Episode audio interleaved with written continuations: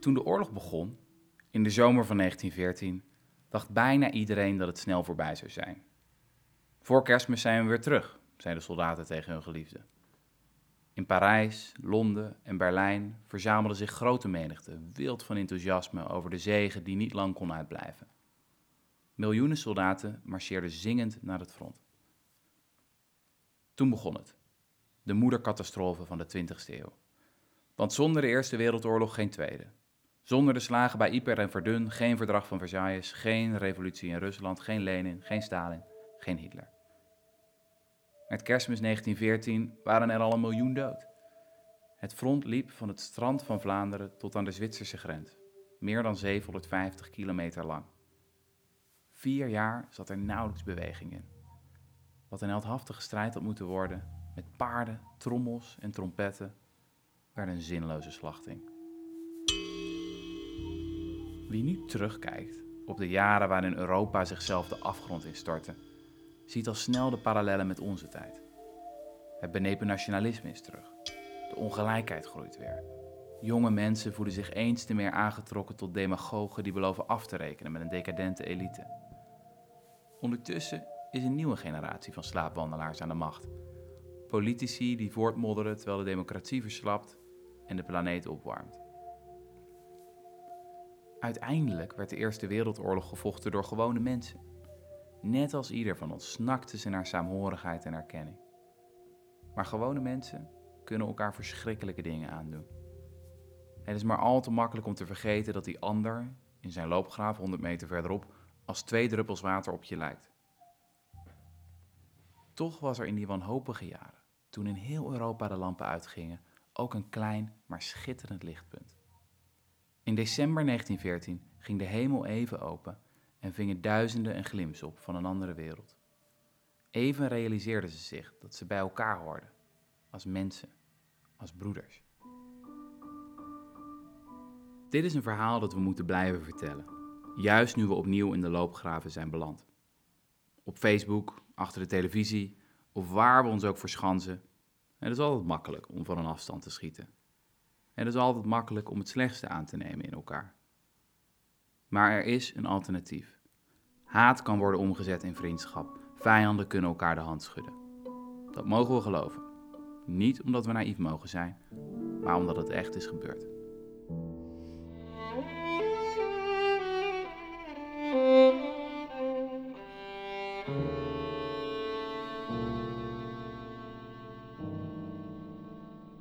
Kerstavond 1914. Het was een heldere nacht. Overal lag sneeuw en de maan verlichtte het niemandsland tussen de loopgraven. De Britse High Command maakte zich zorgen en stuurde een bericht naar het front. Het zou goed kunnen dat de vijand een aanval overweegt tijdens kerst of nieuwjaar. Extra waakzaamheid zal in acht worden genomen. De generaals hadden geen idee van wat er werkelijk op handen was.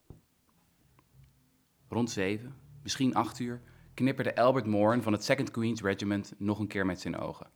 Wat was dat aan de overkant? Eén voor één gingen de lichtjes aan. Hij zag lantaarns, fakkels en waren dat kerstbomen? Toen hoorde hij het. Stille nacht, heilige nacht. Niet eerder had het zo mooi geklonken. Deze Duitsers hadden duidelijk zangles gehad. Ik zal het nooit vergeten, zou Moran later zeggen. Het was een van de hoogtepunten van mijn leven.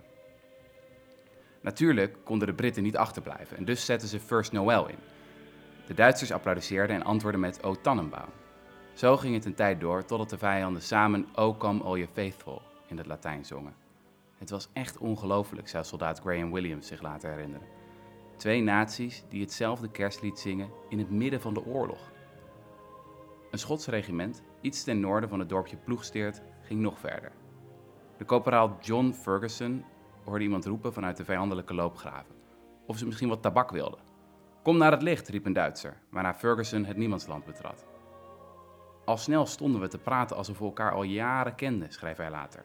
We hadden tafereel, kleine groepen van Duitse en Britse soldaten over het hele front. Vanuit het donker hoorden we gelach en zagen we oplichtende sigaretten. Daar waren we dan, lachend en kletsend met mannen die we een paar uur geleden nog probeerden te doden. De volgende ochtend klommen de moedigste soldaten weer uit hun loopgraven. Ze liepen voorbij het prikkeldraad en schudden de hand van de vijand. Vervolgens zwaaiden ze naar de achterblijvers. Wij juichten en stoven erop af, zou Leslie Walkington van de Queen's Westminster Rifles zich laten herinneren. Als een menigte voetbalfans. Toen werden er cadeautjes uitgewisseld. Chocola, thee en puddings van de Britten tegenover sigaren, zuurkool en snaps van de Duitsers.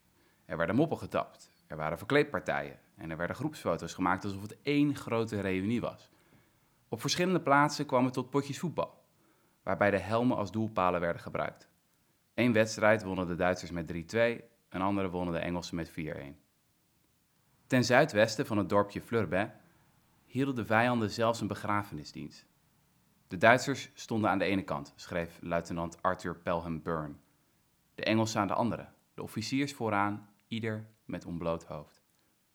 Terwijl kameraden ter aarde werden besteld, kameraden die door de vijand waren neergeschoten, zongen ze nu allemaal samen. The Lord is my shepherd, der Herr is mijn Heerd. S'avonds werd het ene na het andere feestmaal aangericht. Een Engelsman werd tot achter de linies naar een wijnkelder geëscorteerd, waar hij met een Beierse soldaat een Veuve Clicquot uit 1909 soldaat maakte. De mannen wisselden adressen uit en beloofden elkaar na de oorlog te ontmoeten in Londen of München. Nog een glaasje champagne? vroeg de Duitser. Je zou het allemaal niet geloven, waren het niet dat het bewijs overweldigend is. Er zijn talloze verslagen van ooggetuigen die het zelf ook maar nauwelijks konden bevatten. Moet je voorstellen, schreef Oswald Tilling naar zijn ouders. Terwijl jullie je kalkoen opaten, stond ik te praten met de mannen die ik een paar uur eerder nog probeerde te doden. Het was fenomenaal. De Duitse luitenant Kurt Zemisch moest ook regelmatig in zijn arm knijpen. Hoe fantastisch, wonderlijk en vreemd, schreef hij naar huis, dat dankzij voetbal en kerstmis gezworen vijanden evenals vrienden samenkwamen. De meeste Britten waren stom verbaasd toen ze ontdekten hoe aardig de Duitsers waren. Thuis waren ze opgehitst door propaganda en nepnieuws in kranten als de Daily Mail en de Daily Mirror. Lord Northcliffe, eh, de Rupert Murdoch van zijn tijd, was de eigenaar van de meeste Britse kranten en oefende een enorme invloed uit over de publieke opinie. Duitsers werden neergezet als monsterlijke hunnen die baby's spiesten op bajonetten en priesters ophingen aan kerkklokken. Kort voor de oorlog had een Duitse dichter zelfs nog een hymne van haat tegen Engeland geschreven, die bijna uitgroeide tot een tweede volkslied. Miljoenen kinderen moesten het uit hun hoofd leren. Duitse kranten schreven ondertussen dat de vijand niet eens kerstmis zou vieren, want daar waren de Fransen en Engelsen veel te goddeloos voor. Er was een duidelijk patroon. Hoe verder je van het front kwam, hoe groter de haat. Thuis, op de ministeries en de redacties, in de huiskamers en de kroegen, was de afkeer van de vijand het grootst. Maar in de loopgraven ontstond begrip voor elkaar. Na al onze gesprekken schreef een Britse soldaat naar huis denk ik echt dat veel van onze krantenberichten verschrikkelijk overdreven zijn. Lange tijd werd de kerst van 1914 als een mythe beschouwd. Als een sentimenteel verhaaltje, of erger nog, als een leugen van landverraders. Na de feestdagen van 1914 kwam de oorlog weer op gang, vonden miljoenen de dood en werd het steeds moeilijker om te geloven dat het echt was gebeurd. Pas in 1981 maakte de BBC een documentaire, Peace in No Man's Land en werd duidelijk dat het niet om slechts een paar geruchten ging. Maar liefst twee derde van het Britse front lag stil tijdens de feestdagen. In de meeste gevallen kwam het initiatief van de Duitse zijde en meestal werd er vriendschap gesloten met de Britten, ook al gebeurde het ook aan het Belgische en Franse front.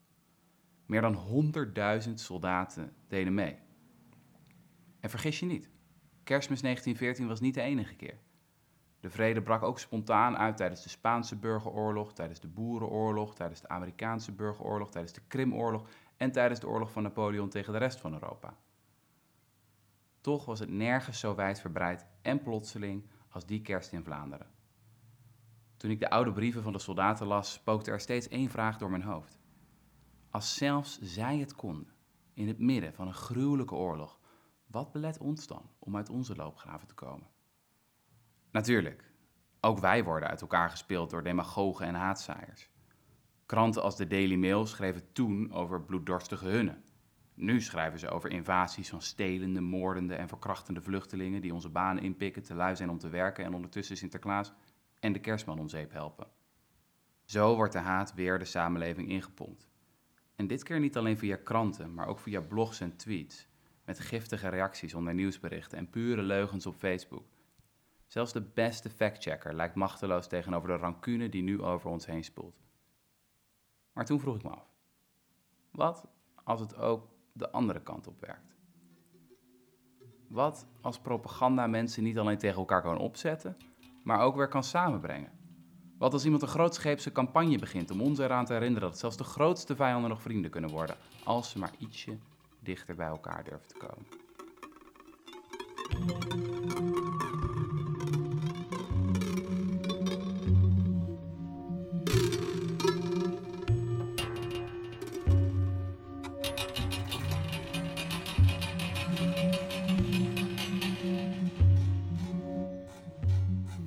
Colombia 2006. Carlos Rodriguez en Juan Pablo Garcia werken voor het internationaal toonaangevende reclamebureau Mullenlauwe. Normaliter bedenken ze commercials voor kattenvoer of proberen ze een nieuw shampoo-merk te slijten. Maar die dag komt er een ongebruikelijk verzoek binnen. Het is de minister van Defensie. Zijn vraag of ze mee willen doen in de strijd tegen de FARC, het oudste guerrilla-leger van Latijns-Amerika. Er is behoefte aan een fictie dosis guerrilla-marketing om los te laten op, jawel, guerrilla's. De oorlog duurt op dat moment al meer dan 50 jaar. Maar liefst 220.000 mensen zijn omgekomen. Het leger, rechtse paramilitairen en guerrilla-bewegingen als de FARC hebben gruwelijke oorlogsmisdaden op hun geweten. Er is een hele generatie opgegroeid die nog nooit vrede heeft gekend. En het leger weet inmiddels, met grof geweld valt deze strijd niet te winnen. De reclamejongens van Mullen Lauwe beginnen zoals ze iedere opdracht aanpakken. Interviews met de doelgroep. In een jaar spreekt het bureau bijna 100 ex-strijders. De onderzoekers proberen te begrijpen wat ze de jungle in heeft gedreven en wat ze daar houdt. Keer op keer komen ze tot dezelfde conclusie. Dit zijn gewone mensen. De rebellen hebben dezelfde behoeftes, dromen en verlangens als wij allemaal. Zodra je beseft dat het geen guerrilla's zijn, maar mensen, zal Carlos laten vertellen, verandert de communicatie totaal. De consultants ontdekken bijvoorbeeld dat het aantal demobilisaties ieder jaar op hetzelfde moment piekt. Rond kerstmis. Net als ieder ander willen de guerrilla's tijdens de feestdagen het liefst thuis zijn. Zo pitchen Carlos en Juan hun idee bij hun baas. Misschien zijn we gek, maar wat zou je ervan zeggen als we een kerstboom neerzetten in het midden van de jungle. Operatie Kerstmis begint in december 2010. In het holst van de nacht vliegen twee teams van Special Forces diep het vijandelijke gebied in. Met Black Hawk helikopters droppen ze op negen strategische locaties 2000 ledlichtjes op 25 meter hoge bomen. Aan deze kerstbomen monteren ze een bewegingssensor die een banner activeert zodra iemand voorbij loopt. Als kerst naar de jungle kan komen, staat er dan kan jij ook naar huis komen. Leg je wapens neer, met kerst is alles mogelijk. De operatie is een overdonderend succes. 331 guerrilla's geven de strijd op, 30% meer dan het jaar ervoor. Veel van hen zeggen dat de kerstbomen het laatste zetjes zijn geweest. Onze leider was niet boos, vertelt een van de rebellen. Het was anders dan de propaganda die we eerder hadden gezien. Hij was geraakt. Ondertussen gaat het team van Mullenlauwe verder met het interview van de ex-rebellen. Ze komen erachter dat bijna alle guerrilla's van de kerstbomen hebben gehoord, maar dat de meeste ze niet hebben gezien. De vark verplaatst zich namelijk via de rivieren, de snelwegen van de jungle.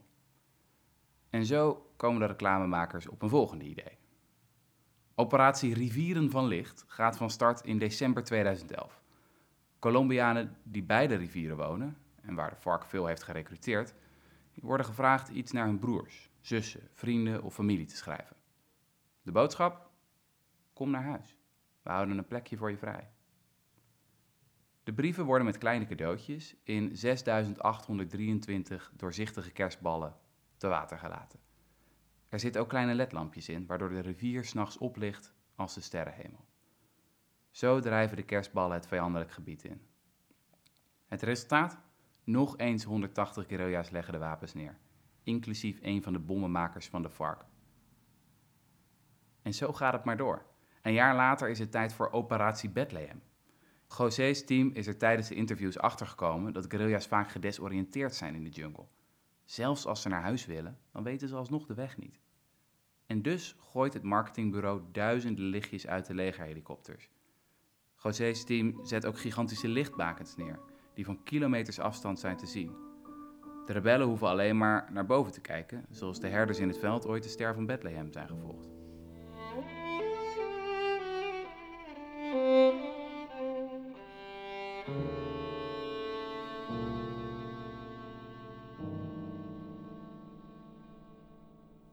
En dan is het tijd voor het grofste geschut. Als strijders iets missen in de jungle, zo beseffen José en zijn team, dan is het hun moeder. Van de geheime dienst krijgen ze een lijst van vrouwen die een kind hebben verloren aan de vark. Sommige van deze moeders hebben hun kroost al meer dan twintig jaar niet gezien. De reclamejongens vragen hen om oude foto's van toen de soldaten nog kind waren. Het team verspreidt deze foto's, die alleen de guerrilla's zelf zullen herkennen, op plekken waar er gevochten wordt. Er staat een simpele boodschap bij. Voor je rebel werd, was je mijn kind. Deze kerst wacht ik thuis op je. Het is weer een schot in de roos. Nog eens 218 verloren zonen en dochters keren terug naar hun ouders. Ze krijgen amnestie en komen terecht in reïntegratieprogramma's, waar ze een vak leren en aan een baan worden geholpen. Het geheim van de campagne? De rebellen worden niet als monsters neergezet, maar als mens. We zoeken naar een kind dat vermist is in de jungle, legt Juan uit. Niet naar een crimineel. Er was één ding dat ik nog niet begreep. Waar kwam die ruimhartigheid vandaan? Waarom kregen de rebellen amnestie, een opleiding en een baan? Hoe lukte het de Colombianen om het verleden achter zich te laten? Als ik het José vraag, dan schiet hij in de lach. Ik denk dat we een beetje overdreven hebben hoeveel mensen er bereid waren om de rebellen een tweede kans te geven, zegt hij. En ze konden ook niet anders. Het reclamebureau kreeg namelijk met dezelfde paradox te maken als de soldaten in 1914. Hoe verder van het front, hoe groter de haat. Mensen die nooit door de oorlog zijn geraakt, zijn meestal de ergste hardliners, vertelt José. Maar wie zelf gekidnapt is, of wie naast heeft verloren, wil het verleden juist achter zich laten. De reclamejongens besloten het verhaal van die laatste groep centraal te zetten. Ze deden alsof heel Colombia de rebellen met open armen zou ontvangen, omdat het zo een zelfvervullende profetie kon worden. En dat werkte. Sinds 2010, toen Mullenlauwe met de eerste kerstcampagnes begon, zijn duizenden guerrilla's naar huis teruggekeerd. Aanvankelijk had de FARC nog 20.000 leden, maar een paar jaar later was daar minder dan de helft van over. Natuurlijk is de leegloop van de FARC niet helemaal te wijten aan José en zijn team. Maar bij het ministerie van Defensie zijn ze ervan overtuigd dat de vredespropaganda een cruciale bijdrage heeft geleverd. Bij het ministerie van Financiën zullen ze trouwens ook tevreden zijn geweest. Ja, kerstballen zijn een stuk goedkoper dan bommen en granaten. Uiteindelijk was de campagne van Mullenlauwe vooral belangrijk voor het succes van het vredesproces, dat in 2011 begon. Een paar jaar later kreeg president Juan Manuel Santos, die als minister de opdracht aan Mullenlauwe had gegund, zelfs de Nobelprijs voor de Vrede. Na meer dan een halve eeuw kwam het conflict eindelijk ten einde. Het jaar erop leverde de FARC duizenden wapens in en kwamen de laatste leden uit de jungle. Vandaag is een bijzondere dag, sprak president Santos. De dag dat wapens worden ingeruild voor woorden.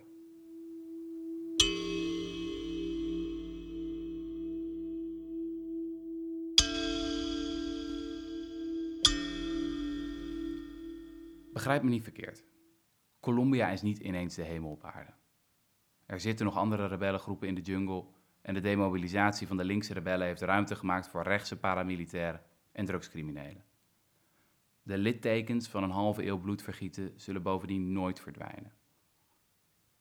Toch denk ik dat dit een verhaal van hoop is. De Colombiaanse reclamemakers leerden een oude les. Wie het goede zaait, zal het goede oogsten. Hoe besmettelijk het virus van de vrede kan worden, was 100 jaar eerder al gebleken. Toen het met kerst 1914 uitgroeide tot een heuse epidemie, bleken maar een paar soldaten immuun. Neem die beroemde 25 jaar oude korporaal van het 16e Beierse Reserve-Infanterieregiment. Zulke dingen horen niet te gebeuren in oorlogstijd, riep hij. De naam van deze man? Adolf Hitler. Maar de meeste soldaten beleefden de vrede als een van de hoogtepunten van hun leven. Keer op keer begon het aan het front, bij de mannen die het dichtst bovenop de strijd zaten. Van de laagste rangen borrelde het vervolgens naar boven, totdat zelfs kapiteins, majoors en kolonels meededen. Enigen die zich unaniem verzetten, dat waren de oude mannen. aan de top.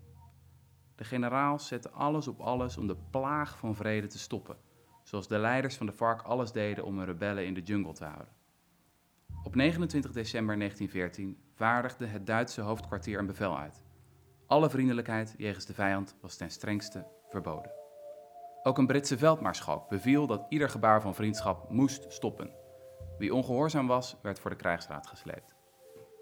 In de daaropvolgende jaren was de legertop beter voorbereid. Met kerst 1915 liet de Britse High Command de vijandelijke posities dag en nacht bombarderen, om zo iedere kerstgedachte de kop in te drukken. Luitenant Wing Griffith schreef over strikte orders. We moesten bezeten blijven door een geest van haat en iedere toenadering met lood beantwoorden. En toch, als het aan veel soldaten had gelegen, dan was de oorlog met kerst 1914 geëindigd. Als we met rust waren gelaten, bezoer een Britse major, dan zou er nooit meer een schot zijn gelost. Duizenden soldaten deden hun best om de vrede te bewaren. In het geheim stuurden ze brieven naar elkaar. Wees op je hoede morgen, schreef een Franse eenheid. De generaal komt onze positie bezoeken. We zullen moeten vuren. Een Brits bataljon kreeg een vergelijkbaar bericht van de Duitsers. We zullen jullie kameraden blijven. Als we worden gedwongen te vuren, dan zullen we te hoog schieten. Op sommige plekken hield de wapenstilstand het nog weken uit. En ondanks alle maatregelen van hogerhand zouden nog meer uitbraken van vrede volgen. Toen in 1917 de helft van de Franse divisies begonnen te muiten, hadden de Duitsers het niet eens door. Voor zover zij wisten, hielden de Fransen zich gewoon aan die oude, stilzwijgende afspraak om niet te schieten. Zo lag er voortdurend vrede op de loer. De historicus Tony Ashworth beschrijft kerst 1914 als het plotselinge boven water komen van een grote ijsberg. Laat die metafoor even tot je doordringen. Zelfs in oorlogstijd is er een berg van vrede die ieder moment kan bovendrijven. Generaals, politici en ophitsers moeten alles uit de kast trekken: geweld, dwang, nepnieuws, om die berg onder water te duwen. Haat en vijandschap zitten namelijk niet diep in onze natuur, maar vormen een dunne laag op een goed hart. Het enige wat we moeten onthouden, en ik zeg het ook voor mezelf, is dat die ander op ons lijkt. Die boze burger in de krant, die crimineel met een zwarte balk voor zijn ogen, dat cijfer in een bericht over asielzoekers, daar zitten mensen van vlees en bloed achter. Mensen die in een ander leven onze vrienden, onze familie, onze geliefden hadden kunnen zijn. Zij hebben thuis ook mensen waar ze van houden, realiseerde een Britse soldaat zich.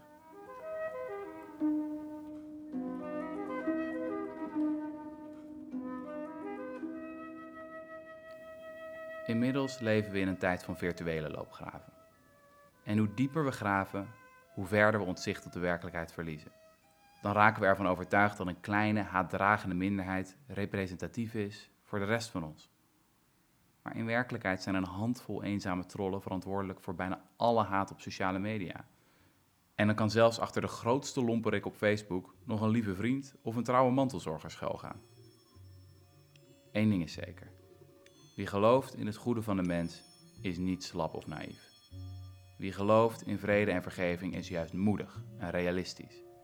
Neem kapitein Juan Manuel Valdez, die de Colombiaanse reclamemakers hielp om hun kerstboodschap te verspreiden. Een paar maanden later kwam hij om in de strijd.